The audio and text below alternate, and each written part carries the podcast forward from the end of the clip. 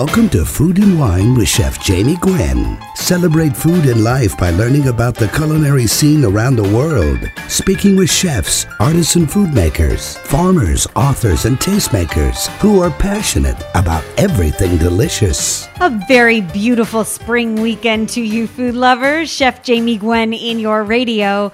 Celebrate food and life by learning about the culinary scene around you.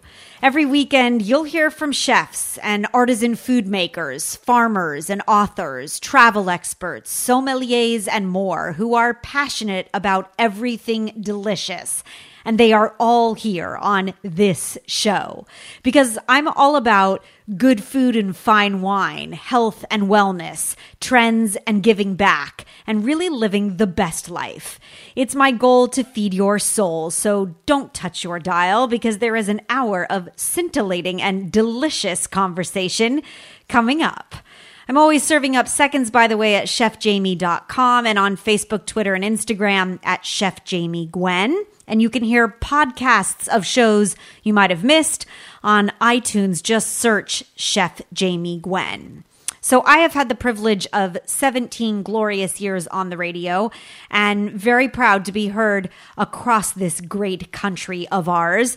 It's my passion to share what I love. I love to cook and I love to eat. And so, if you are either or both for that matter, we could definitely be friends. But if you're new to this show, then you should know that at the start of every program, I share cooking methods, techniques, some fundamental procedures to make you the best cook you know. Because if you want to be a culinary force that can be reckoned with, you need to master certain basic skills. And really, if anything, at least the conversation will make you hungry, right? Now, it's spring. And you might be trying to slim down for summer or embrace the newfound farmer's market freshness, or maybe you've started compiling recipes in advance of the sweet summer approaching to fill your arsenal. The following is a love story and a technique, really, all about ceviche. Ceviche is like a kiss from the sea. It's that pearly sweetness of so called cooked fish that is fresh and bright with acid and aromatics, and it's contrasting with the crunch of a tortilla chip or a crisp cracker or maybe crostini. Can you tell that I love it? Ceviche is clean eating, it's full of flavor, it's super easy. But by the way, you will look like a culinary hero when you spoon it into a margarita or an oversized martini glass and you place the glass on a serving plate and then you fill the base of the plate with salty chips and you serve ceviche. Now, ceviche is an obsession in Peru. It's a standard starter in Ecuador and really a culinary tradition all across South America. Dating back to the earliest inhabitants, the Incas preserved their fish with fruit juice and salt and some chili pepper. And then later, the Spanish conquerors introduced the now essential lime. Now, according to gastronomic wisdom, the acid from citrus juice actually, quote unquote, cooks the fish, right? But it's really the citric acid that alters the structure of the protein in the fish, which makes the fish more opaque and firm just as if it had been cooked with heat. Now, the acid does not work the same as heat would, and as well as heat does. But most importantly, you want to start with the freshest, cleanest fish possible. Now, ceviche is often made with sea bass or flounder. It can be made with shrimp and scallops. Uh, just about any fish or shellfish will work. I like a mix. Um, I do salmon and scallop for textural complexity. Throw in some shrimp, depending upon what the fishmonger has. And then the rest of the ingredients are dependent upon your palate and you can vary them widely. Now, Ecuadorian ceviche is often made with shrimp and ketchup in addition to lime juice. It has a red based sauce and slightly sweeter uh, on the palate, and it's tossed with corn nuts or what we know as a corn nut for texture, and it's delicious. Now, in Chile, Ceviche is made with what we consider Chilean sea bass. They use grapefruit juice Uh, in uh, Peru, the ceviche is garnished with thinly sliced raw onion and sliced red chili peppers, and it tends to be the hottest. Now, you'll see something green, a fresh herb, often cilantro thrown in, uh, but you could use parsley instead. Sometimes I like to add the freshness of mint on a really hot day. Um, you can really mix it up the way you like. Now, if you were to ask me my favorite ceviche, I would tell you uh, the one that I make that is marinated in passion fruit juice, which I learned in Hawaii, is outrageously scrumptious. The fish in Hawaii, of course, being uber fresh. So ceviche is perfect to indulge in daily there. Um, but the passion fruit ceviche that I make was inspired by a restaurant experience I had at Alan Wong's in Maui many years ago and it has subtle sweet notes from the passion fruit juice and that beautiful contrast, that complexity of the sweetness and the acid from the passion fruit. You get a bite from jalapeno. Oh, I just think it's outrageous. Now, you will find ceviche recipes using coconut milk, avocado, uh, some have mango, and I say let your palate dictate the ingredients. So the next time that you see some really fresh looking fish at the store, why not bring some home and invent your own ceviche de casa? So these are my best tips to have a house ceviche. And I do have two scrumptious recipes to share with you for perfecting your soon to be famous ceviche that you'll be making all summer long. Now, most fish works for ceviche, but the best kinds are semi firm, white fleshed ocean fish like sea bass, striped bass, grouper, sole, flounder. You want to stay away from oily fish like mackerel or tuna. Uh, bluefish, jack, uh, they don't work well. And freshwater fish like catfish, trout don't really work either. Uh, again, I suggest stay with semi firm white fleshed fish. Now, when you make ceviche, it's really important that the different components, whether it's vegetables, um, fish, and anything else you add, fruit, are evenly cut or sized so that everything marinates ease, uh, evenly rather and easily, specifically the fish. And then I recommend marinating fish for ceviche at least 10 minutes minimum. Anything under that time, the fish still appears raw and it's not tender enough to eat. I say a good average is about 20 to 30. And that will give you enough time for the lime juice to be absorbed. It turns the color opaque. Do keep in mind that anything over an hour and you run the risk of the fish falling apart. And it's really best to make your ceviche fresh and serve it soon. So you do need to make it right before. And you need enough acid. You can use lime juice or lemon juice to properly cook or make ceviche. And I recommend a half a cup of lime juice to every one pound of fish. That will give you the proper cure. I also keep my fish separate from my vegetables until I'm ready to toss it all together. There's really no advanced preparation with ceviche.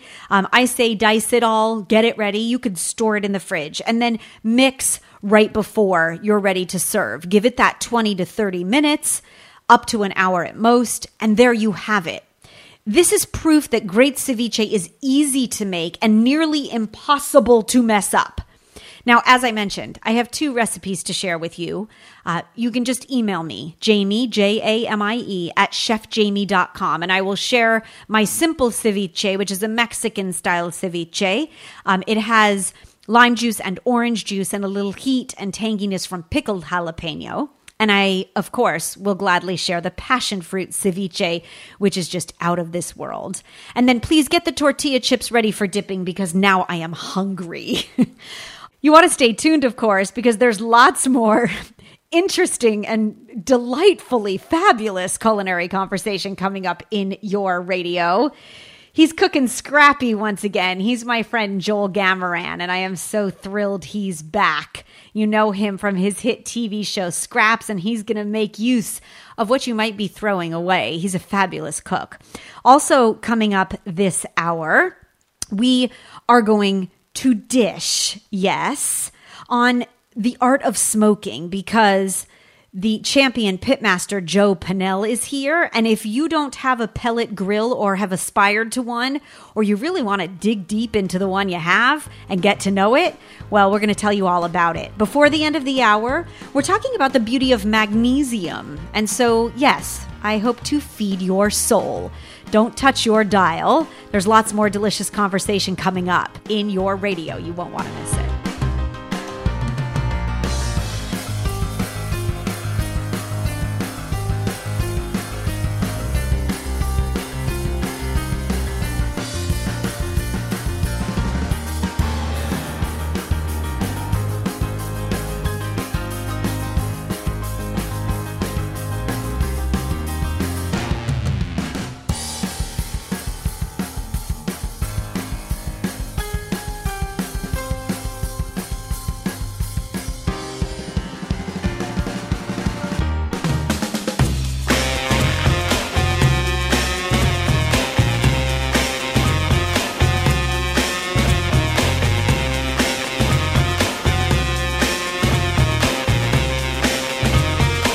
Delivering the world of food directly to your radio. Welcome back. Chef Jamie Gwen here. This is a place for people who love to eat. I am so delighted to welcome back a friend and a tremendous talent. Joel Gamoran is the national chef for Sur La Table and the gregarious host of A&E's hit series Scraps, which finished its second season, the third season in production soon. What I love about Joel is that his tremendous passion is evident in his dishes. And you would never know that he is all about wasting less and eating more because he cooks scrappy. With whimsy and tremendous talent, Joel addresses the serious issue of food waste, all while creating glorious dishes that will satisfy your palate and he's back to dish on spring and how you can better the planet and love what you eat. And I am very happy you are here. Hi, Chef. I am so thrilled to be here. I have chills from that introduction. You are too good at what you do. No. You, that thank you. you that is a well-deserved introduction. um, you are a food waste crusader with an ever blooming, growing, beautiful career in food, and I think we should first address the issue of food waste because you are really championing it and you believe it can be overcome through cooking. And I love that. Yeah, absolutely. Well, I, you know, I don't think people realize that, you know, in America we have a monster, huge problem. You know, um, almost half the food that we produce and that we bring home uh, goes into the garbage without us even thinking about it. You know, it's like going to the grocery store and picking up two bags of groceries and just throwing one on the ground and not picking it up. Hmm. So we have a huge problem of waste in this country, and meanwhile, you know, one out of eight Americans go to bed kind of not knowing where the next meal comes from. So it's a disconnect. We're wasting all this food, and people are starving. And so, yeah, it, you can call it a crusader, but it, it feels kind of just logical from my point. I think you've made it logical. I have to say because we've watched you prove that what we're throwing away is a really irresponsible gesture. And yeah. in doing so, what you've done is inspired the ideas and the mindset and the consciousness and the principles to make great food from what is often very little. So um, I love the book. Congratulations. It's still a, a hit bestseller, Cooking Scrappy.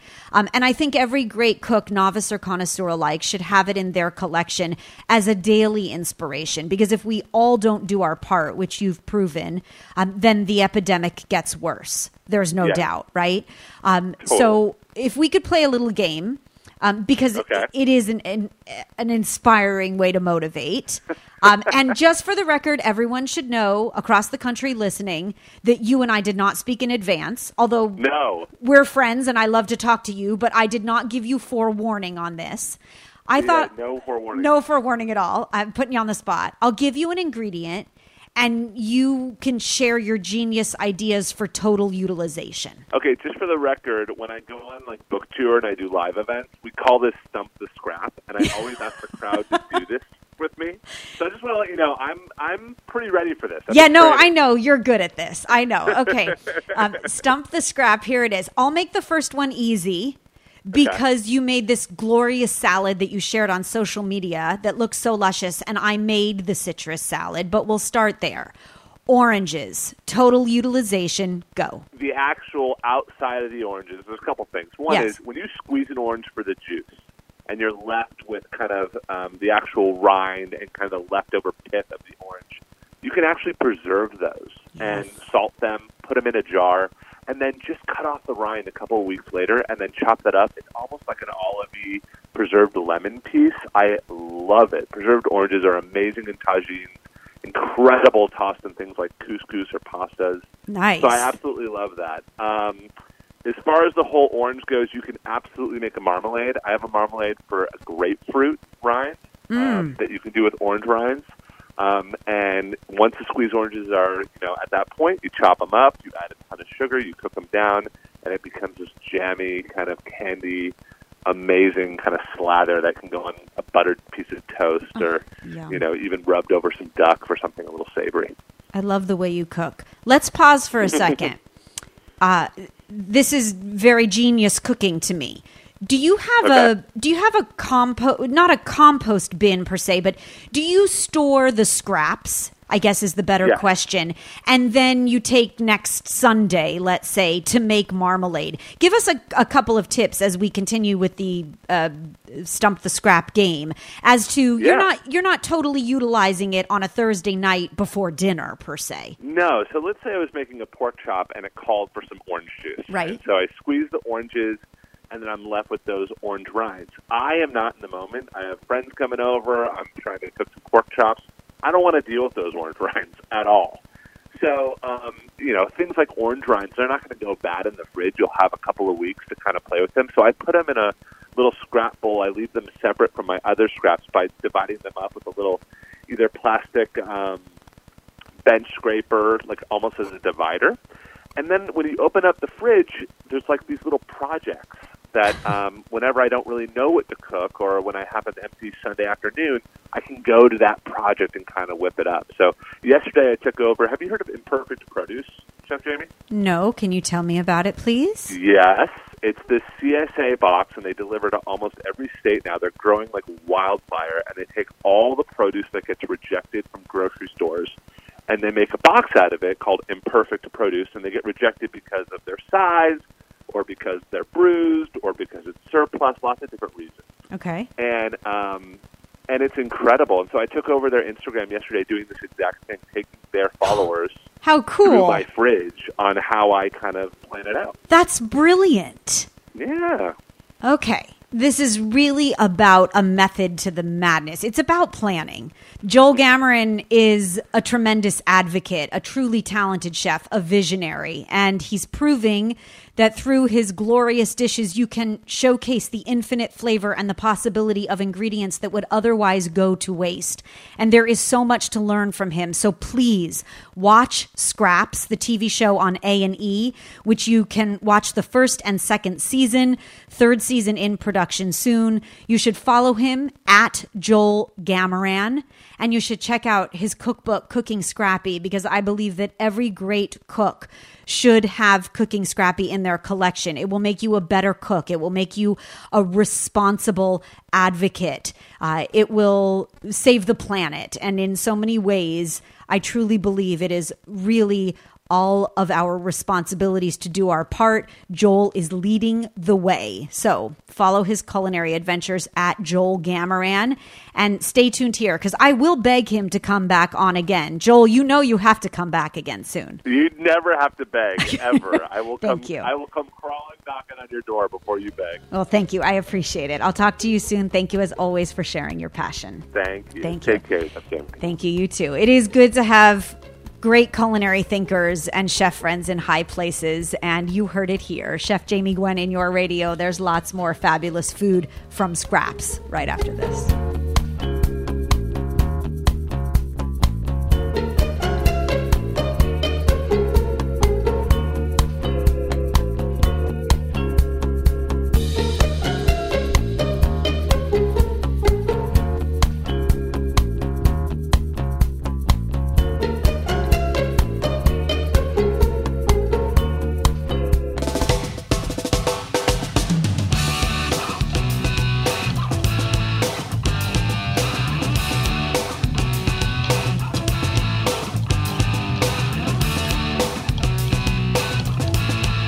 It up because we are about to grill great things. Chef Jamie Gwen in your radio.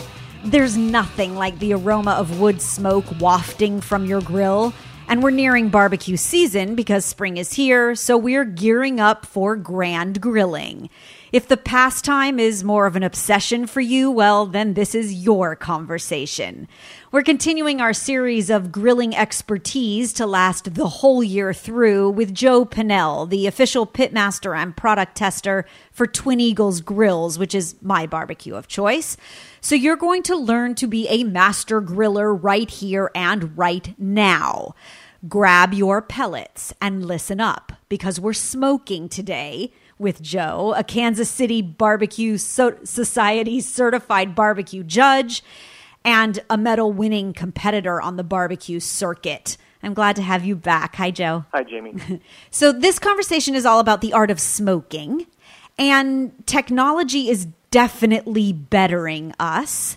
And you have a new favorite toy, which gives me a little bit of grill envy. I want you to know because the Twin Eagles wood fired pellet grill, complete with touchscreen and Wi Fi, so cool, uh, is now available and we just have to dish on it. So uh, tell us about your new baby. The, the Twin Eagles new wood fired pellet smoker and grill and oven.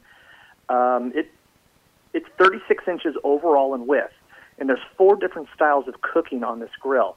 You can smoke, smoke plus, sear, or charcoal. Now, smoke is the traditional style of pellet smokers out there. Smoke plus is unlike any one of our competitors because we're able to slow down the speed of our fan and add more wood pellets, creating more smoke during the cooking process. Hmm. Now, what a lot of pellet smokers don't have is a sear section.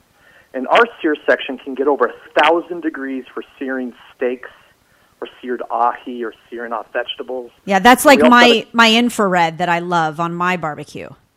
Correct. It, it, gets just as hot as that, if not hotter. It's crazy great. Um, as well as a charcoal feature. We have a charcoal basket that you can insert, and that takes one third of the grill, and you're able to cook or rotisserie cook right over live coals.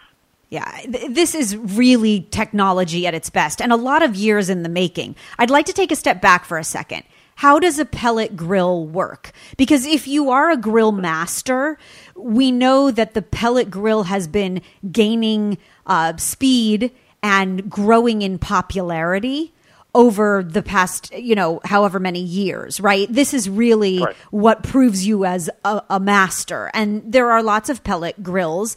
I don't quite know. I know what sets Twin Eagles apart, but I'd like to understand how the pellet grill works from the inside out. How a pellet smoker works, there's you pour pellets into this thing called a hopper. Mm-hmm. And our particular hopper is 13 pounds. And what happens, uh, these pellets feed through an auger and go onto a burn pot. Is what it's called. Now, this, this burn pot, there's an electric igniter that then turns on and catches the wood pellets on fire. As soon as the pellets catch on fire, the igniter then shuts off, and a fan kicks on, stoking right. the fire. Got it. Okay. So it, it's all controlled by a computer at that point. So the heat source is from wood, not from electricity. The fan is what controls that heat source and that's why you're able to use pellet grills in competition barbecue. Right now, they use electric or gas. There is some controversy, or has been in the past, about a pellet grill not giving the same amount of smoke that a wood smoker would. Isn't that true? I know from my conversations with you that, you know, there are some grill masters that will say there, you know, there's no comparison. That that's correct. And, and you'll hear that a lot in uh, the, the grill industry that that charcoal and wood give off a much stronger campfire type type flavor than a pellet grill would. And and you know what? They're 100% correct. A pellet grill is going to give you a, a sweeter, more delicate smoke, uh, which I prefer. Me uh, too. Uh, versus more of a campfire. Yes. So you know, for, for instance, if I if I cook at home, I, I'm barbecuing five nights a week in my house, and if I cook on a charcoal grill five nights in a row, my wife has had enough. She said, no more smoky food. But if I cook on a pellet grill, she's always asking for more because it's a sweeter, like I said, more delicate tasting smoke. Um, but, you know, Twin Eagles, what we've done to create um, more of that smoky flavor is by adding that smoke plus feature. that a lot of people are intrigued about. Right, and that's where that's that fan mechanism, and a lot of years in the making, and Dante's genius, right, where you can slow it down, and the the smoke permeates better on a Correct. Twin Eagles pellet grill than a, a- a traditional competitor's pellet grill. So therefore, Correct. you simulate the benefits of a wood smoker. Now, wood is everything, and even on my Twin Eagles grill, uh, you know, you could call it a hack. Um, I use my smoking box, but I've been known, and I'm very proud to tell you, I'll take an aluminum pie pan, poke holes, soak wood chips, throw it right on the grates. I'll make an aluminum foil packet of chips. I mean, I love that wood smoke flavor, and it comes in lots of forms. You can use chips and chunks and logs and pellets. Can you get pellets in the same flavor profiles as Oh, yeah. I would? Ab- absolutely, yes. They make they make wood pellets even with rosemary mixed in and garlic and all kinds of flavors. One of my new ones I'm, I'm messing around with. It's called uh, charred hickory.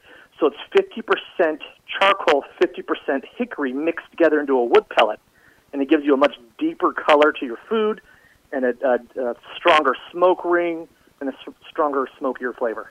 Oh, that's very cool. Okay, sp- speaking of that smoke ring, uh, let's talk about it. The much sought after makes you a culinary hero. Can you get a smoke ring on a pellet grill, specifically the new Twin Eagles pellet grill? A- a- absolutely, you Okay. can. Um, it- you know, and, and that's one thing uh, that pellet grills are very good at doing is getting you that sought after smoke ring. Interesting. And the method of smoking is low and slow, but can you cook hot and fast on a pellet grill? Absolutely, and, and this is something that's really neat about the the Twin Eagles pellet grill. It gets as low as 140 degrees, which is the lowest in the industry, all the way up to 725 degrees, which is the highest in the industry, indirectly. So you can cold smoked cheeses to salmon to burn whatever you want at that 725. Okay, so let's make everybody hungry because you just made me hungry. When you say that low temperature, I think uh, beef jerky. That is the 1st thing that comes to mind. I want to dehydrate. Yes. Uh, I want to smoke cheese and I want to smoke salt and I want to smoke the olives for my Bloody Mary. yes. Yes. Okay, so what else are you smoking lately? Uh, something I've been uh, doing a lot lately. I, I do a lot of cooking demonstrations and events. Yes. Uh, it's my grandmother's smoked mac and cheese from New York. It's kind of been passed down from generation to generation. Also, uh, pork belly, where I buy a Oh, yes. ten pound slab of pork belly. I smoke it at a. I do about a hot. I do a hot fat, so I'm, I'm cooking at about 350 Okay. for approximately about three hours until I get that internal temperature at about 190, and then I cube it, and then I, I throw all those those pork belly cubes into an aluminum pan. I add barbecue sauce and butter and brown sugar, and I mix it all together, and then I put it back in the smoker for about an hour. Yeah. And it's called pork belly burnt ends, or you know, pork candy cubes. Yeah, it sounds like, like to call it. I'd like I'd like you to call me when you're making it again. It's it is pork candy. I th- I think your wife lost my number because I didn't get my phone call for dinner. Uh, I, I think the technology that is so brilliant is really a proof that the beauty of the food world continues to elevate. I cannot wait uh, to have the opportunity to play with a Twin Eagles wood fired pellet grill and get my hands on one. Um, and I will just, um, you know, mope in envy, with envy uh, over here for your pork candy. Uh, while you continue to master this pellet grill. Uh, it is clever and easy and delivers boundless flavor. You heard it from Joe Pinnell, the official pitmaster for Twin Eagles Grills, and you have been schooled on the beauty of a pellet grill. Twin Eagles' new pellet smoker offers innovation, inspiration on fire, so check it out. Twin Eagles is my barbecue of choice. I really don't believe there's a better barbecue on the market. Um, it's the performance of my grill that I love. And Joe, I always tout this Twin Eagles grills are made in the USA. And I love that too. I really do. To learn more about the complete line of Twin Eagles outdoor kitchen equipment, you can locate a showroom at twineaglesgrills.com. And then you too can hope for a dinner invitation to Joe Pinnell's house. Uh, where he You're is. Well, thank you. Smoking up a storm. Joe, thank you for the insight and the lesson. Truly appreciate it. I hope you'll come back soon welcome. and um, tell us what else you're grilling and the newest innovations and all the good things you've added to the Wi-Fi capabilities of the. Uh, of the new Twin Eagles wood fired pellet grill. That was really a great learning for me, and I know for everyone listening. So thank you. You're very welcome. Appreciate it. Talk to you soon. As the delicious conversation continues, celebrating the season. Oh, with all things delicious. Stay tuned. There's lots more fabulous food in your radio right after this.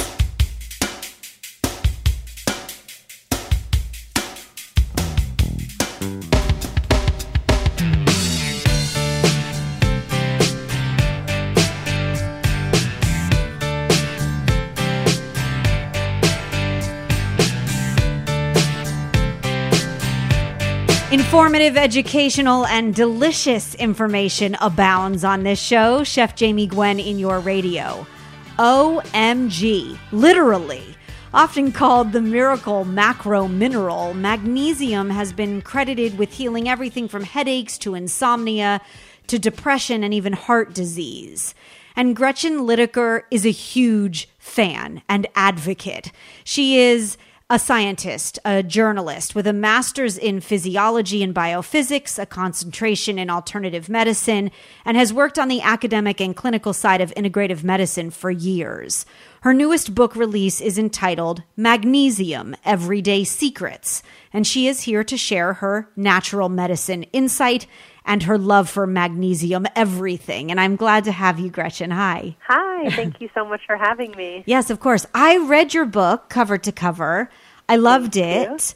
Uh, there were so many things I realize I didn't know. So, if you would um, give us the Reader's Digest version, but share the science of magnesium, please. Yeah, so basically, I mean, you know, I make a living, you know, writing about health and wellness, um, and I have a science background, and magnesium was just one of those things that, you know, kept coming up over and over and again, and you know, all of the all, sort of alternative medicine doctors I would interview would say it's so important, and then all of sort of even the conventional medicine doctors were using it for things like headaches and, and and you know other illnesses. So it was just something that really fascinated me. Um, and then when I started diving into it a little bit more, I realized it was especially applicable to sort of all of the chronic ailments we're suffering from in 2019 when, you know, our food is a little bit less nutritious than it used to be and we're a little bit more stressed than we used to be and we sit more than we used to be. Sure. So I just found it like, you know, fascinating. Yeah, Um, I and did so too. applicable to my life and everyone that I know. Yeah, for sure. So, how do I know if I'm deficient? Does one uh, take magnesium no matter what? Do you absorb it all through food? What's the best way to determine if we should take, consume, or embrace magnesium per se? Yeah, so it's kind of a tricky question because you can't, it's, it's very sort of difficult to test for a magnesium deficiency. Like if you have a vitamin D deficiency, you get a blood test and it's sort of cut and dried. Magnesium's a little bit trickier, but it's not too tricky because most health experts that I interviewed said that, you know, most of us can benefit from a little bit of extra magnesium. Okay. In an ideal world, we'd be eating tons of leafy greens and nuts and seeds and all these foods that are rich in magnesium, but the reality is that most of us are not eating enough of those foods. Mm-hmm. Even if we are eating those foods, they're less, you know, the, the magnesium content in them is less than it used to be. And then there's this added factor that, you know, a lot of medications and, you know, things like that can deplete our body's magnesium levels or prevent us from absorbing it in the first place. So hmm. it's kind of like this perfect storm that's created, you know, this vulnerability in humans for magnesium deficiency. So I think it's like a great thing to try. I, I agree from not only your prose, but from understanding better, as you're saying, that it can't hurt. So if we were looking at, if I go to the food place, Gretchen, immediately, Yeah.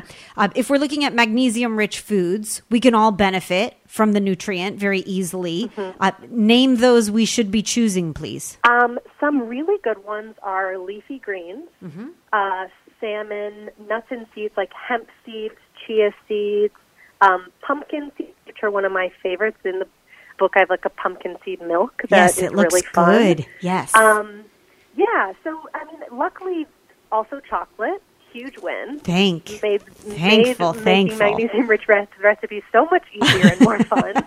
um, I was so happy to hear about that one. Yes, me Um, But yeah, a lot of really healthy foods like um, yogurt has you know quite a bit of magnesium. Um, Good source. so yeah, Yeah. there are a lot to choose from, and they're really diverse, and you can eat them in a lot of different ways. You mentioned that you take it at night, which I think is very important to note because that leads Yeah. me to ask you. There are numerous health benefits, specifically stress reduction and better sleep.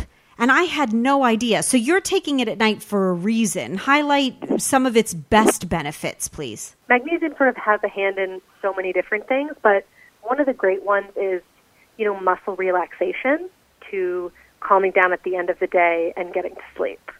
Um, and that's how I discovered magnesium. I started taking Epsom salt baths, which is really my favorite way to take magnesium. I have a lot of favorite ways, but that's probably going to come in at number one. Um, the book was was really interesting to me, and I loved learning more. And I think there are no doubt from uh, your research and your work uh, so many benefits to being knowledgeable about magnesium. As Gretchen Lidicker proves, almost everyone can benefit not only for your health, but for relaxation, anti anxiety, quality of sleep from magnesium in your life. Recipes and ideas to bring magnesium front and center are featured in Magnesium Everyday Secrets, available on Amazon and beyond. And you can discover more at Gretchen Lidicker.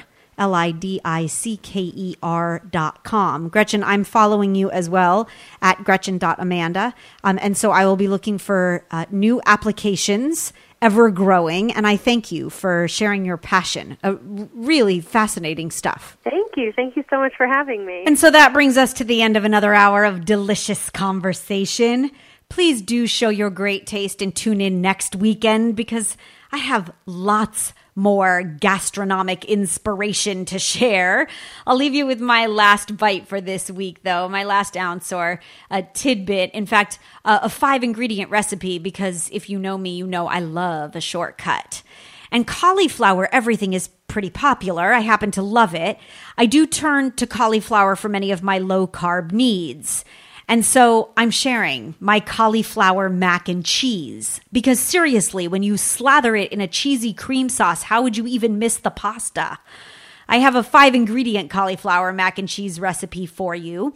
You could make a traditional cheese sauce, but there's flour in there. So I make a cream based sauce that's super cheesy. And I toss the cauliflower in the sauce and then I bake it and top it with more cheese, Parmesan specifically, and broil the top so you get crusty goodness. It is super scrumptious. A couple of tips I roast the cauliflower first for flavor and to keep it dry as opposed to steaming or otherwise, because wet cauliflower waters down the sauce. And you can make the cheese sauce with any cheese you like, so add Gruyere or goat uh, or uh, literally any leftover cheese as you see fit. How about this? I will share the recipe right now on Facebook, Twitter, and Instagram. You can find me on social at Chef Jamie Gwen, and I will meet you here next weekend when I plan to continue to feed your soul. I thank you for listening. I'm Chef Jamie Gwen signing off, and I hope you continue to eat well.